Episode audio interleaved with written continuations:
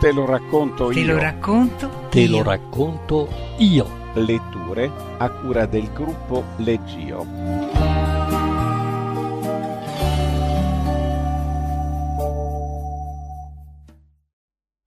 Dalla solita zuppa e altre storie di Luciano Bianciardi, Il ritiro.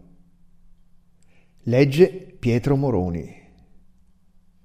Luciano Bianciardi, nato a Grosseto nel 1922, era essenzialmente uno scrittore, ma anche saggista, giornalista per varie testate, nonché traduttore e critico televisivo.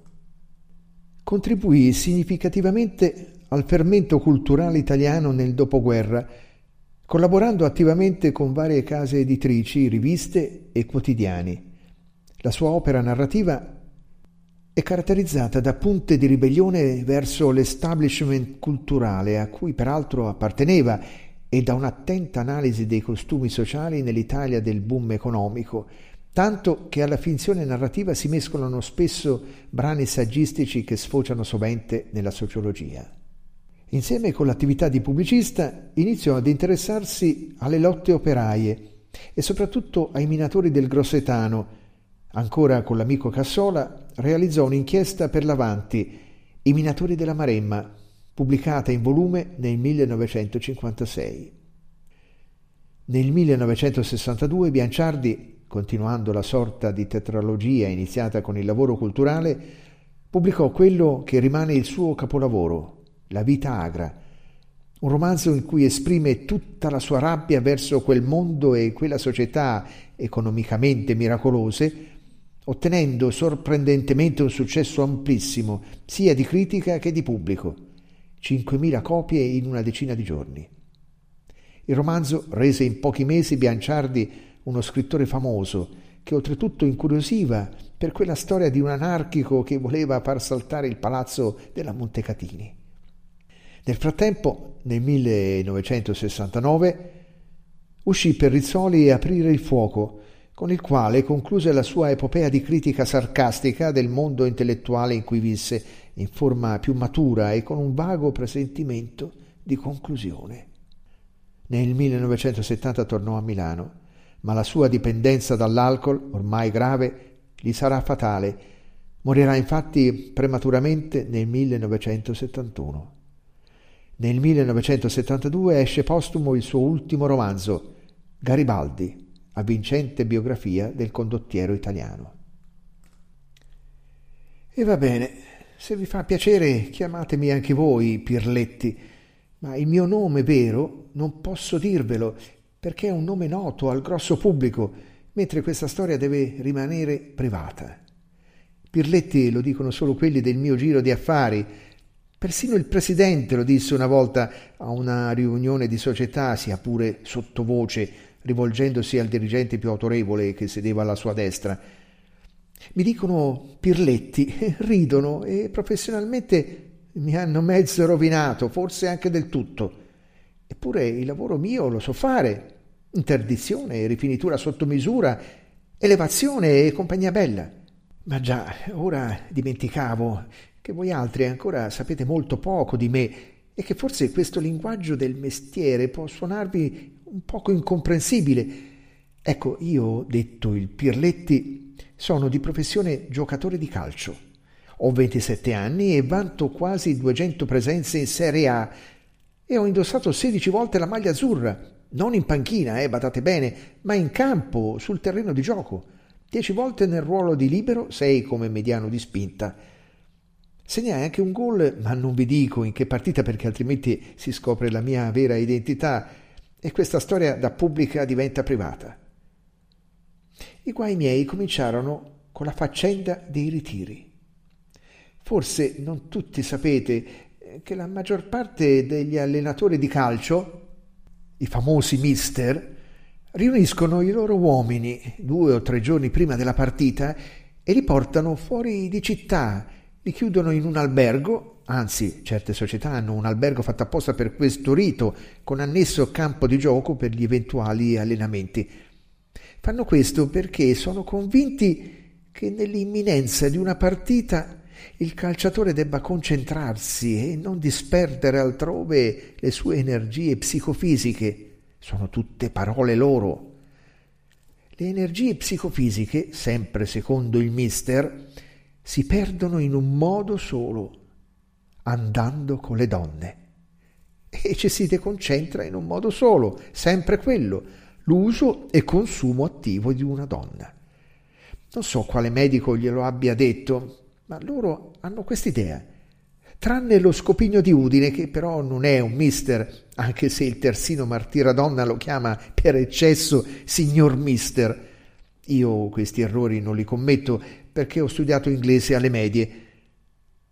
Ma non ho finito gli studi e mio padre mi voleva ragioniere, ma lo sport l'ha avuta vinta. Ora io questo fatto dei ritiri non l'ho capito. Dicono che noi siamo professionisti strapagati ed esagerano. Io prendo al netto un milione e due ogni mese, meno di quel che si becca Patti Pravo per una serata. E Patti Pravo, fino a prova contraria, non rischia le gambe neanche alla domenica. Dicono che è nostro dovere tenerci in forma, ed è giusto. È nostro dovere, dobbiamo sentirlo ciascuno in cuor suo e comportarsi di conseguenza. Ma perché non mandano in ritiro anche Patti Pravo? Non è una professionista strapacatissima lei? Sì? Se Patti Pravo esce di forma, se si decontrae, che succede? Succede che canta male, scemano le vendite dei dischi e viene meno il favore del pubblico e di lì a mesi Patti Pravo non è più la professionista strapacatissima che è. Però nessuno va a controllare come passa le sue serate, Patti Pravo, prima di un recital. Se va a donne, mm, cioè a uomini, volevo dire, nessuno la chiude per tre giorni in un albergo avendo per compagna di camera, che so io, Caterina Caselli. Perché a noi fanno così, ci mettono due per stanza. E lo stesso discorso vale per le altre professioni. Se l'avvocato Canelutti va fuori forma, perde la clientela, ma nessuno pretende che prima di una grossa causa vada in ritiro per tre giorni e dorma, anziché con la sua donna, che so io, con un onorevole del nostro Parlamento. Sarebbe tutto da ridere, non vi pare? E invece noi, seri professionisti, seppure non strapagati come Patti Pravo, ci costringono al ritiro, convinti che l'uso della donna nuoccia alla forma e perciò al rendimento sul campo. E il ritiro, badate bene, non si interrompe alla domenica, quando la partita, vinta o persa, finisce e buonanotte ai suonatori. No, a partita finita, vinta o persa che sia, noi non facciamo come Patti Pravo, che finito il recital se ne va dove le pare e piace, con chi le garba meglio. E fa benissimo, secondo me. Niente, per noi il ritiro continua tutto il lunedì, Sembra che a parere di certi medici, ascoltatissimi dai mister, medici che io non ho mai avuto la sfortuna di vedere in faccia, se alla fatica della partita giocata, vinta o persa non importa, si somma il disagio di un rapporto sessuale, ne conseguono per il fisico e per la psiche conseguenze deleterie. Io invece so per certo che questo non è vero e vi spiego adesso perché. Cominciamo dal principio e vedrete che razza di storia è mai questa. Tempo fa, a una festa sociale, conobbi Wanda. Naturalmente non si chiama così, ma trattandosi di una storia molto privata, con questa Wanda io non posso dirne il nome vero. Diciamo dunque che si chiamava Wanda Pantegani. Questo il nome suo da sposata il nome da ragazza non posso farlo per il solito motivo e ora che ci penso anche per un altro motivo, che il nome da ragazza di Wanda io non lo so. Lei non me l'ha detto e io non gliel'ho chiesto. La conobbi a una festa sociale e fu proprio suo marito, il Pantegani, a presentarmela. Questo Pantegani era un mio ammiratore, un tifoso della nostra squadra, non perdeva una partita, ci veniva dietro talvolta anche in trasferta e a quella festa sociale volle stringermi la mano e congratularsi con me per la bella vittoria fuori casa, per la precisione a Roma. Non dirò se giocammo con la Roma o con la Lazio, perché altrimenti si capirebbe in che squadra io gioco. e magari anche come mi chiamo, ciò che non deve succedere. Il Pantegani era uomo facoltoso, aveva un grosso negozio, insomma un salone di bellezza per signore, proprio in una via del centro della nostra città. Era, diciamo, pure un parrucchiere molto ben avviato e poteva permettersi di far sgobbare le lavoranti mentre lui si limitava a fare i complimenti alle signore.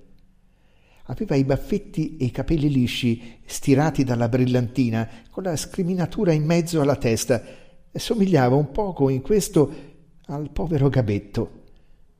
La Wanda era tutt'altra cosa, alta sul metro e settanta, biondissima e naturale, vidi poi, i capelli non glieli ossigenava il marito come qualcuno sospettò, con i fianchi ampi, un petto formidabile, due occhi celesti sull'incarnato bruno che formavano uno strano fascinoso contrasto. Parlava con una voce argentina e senza inflessioni dialettali. Sapeva chi ero e si complimentò. Bravissimo! So che a Roma lei ha svolto ampia mole di gioco. Eh, spero di sì, risposi io, un poco impacciato, perché con le donne, ritiri a parte, ho sempre saputo combinare ben poco. Lo spero anch'io, senza il suo apporto e la sua vigoria atletica, dove andremmo a finire con tutti questi amatini del Titic e Titoc? Ah, vedo che lei è competente. Sì, leggo qualche foglio sportivo. Semmai lei ha un po' il difetto di voler cantare e portar la croce, no? Io non seppi che rispondere. Tenevo le mani dietro la schiena e rimasi così fino a che la festa sociale diede luogo alle danze e proprio la biondona Wanda venne ad invitarmi. Era un lento e me la cavai benino perché lo shake, nonostante la vigoria fisica di cui parlava Wanda, non mi viene bene. Wanda mi si stringeva tutta, approfittando del fatto che il marito era rimasto nella saletta del bar a discutere sul campionato. Muoveva il bacino in tondo contro di me e teneva la guancia accosto alla mia ad un certo punto me la sfiorò con un bacio e a un certo altro punto io mi turbai a tal punto che Wanda se ne accorse e mi fece le sue felicitazioni. Disse pressappoco così: Oh, mi complimento, atleta mio. Non sei gagliardo solo sull'asse maggiore del campo, ma anche su quello minore. E così cominciò la nostra storia quella sera stessa. Passaggi longitudinali, ma anche laterali, titic e titoc, ma anche sfondamento e in rete. Su via, era roba che non avevo mai provato prima e che Wanda mi insegnò subito e a me piacque da non saper ridire quanto. Ci vedemmo anche la sera dopo e l'altra ancora. Mi ero preso una bella cotta e me la porto dietro ancora. Non ci fu una quarta sera, perché cadeva di venerdì e il venerdì si andava tutti in ritiro fuori di città, in un albergo dove il tempo trascorreva giocando a scala 40 e aspettando le tenebre per andare a letto presto. E non con la Wanda, accidenti, con un tale che chiameremo qui Pertusi, che mi stava tra l'altro anche antipatico. E io sospiravo. E Pertusi mi prendeva in giro perché si era accorto che ero innamorato cotto, appuntino.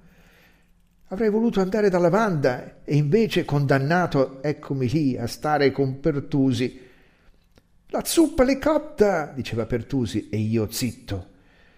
E per venir da te saltai un cancello, continuava quell'odioso.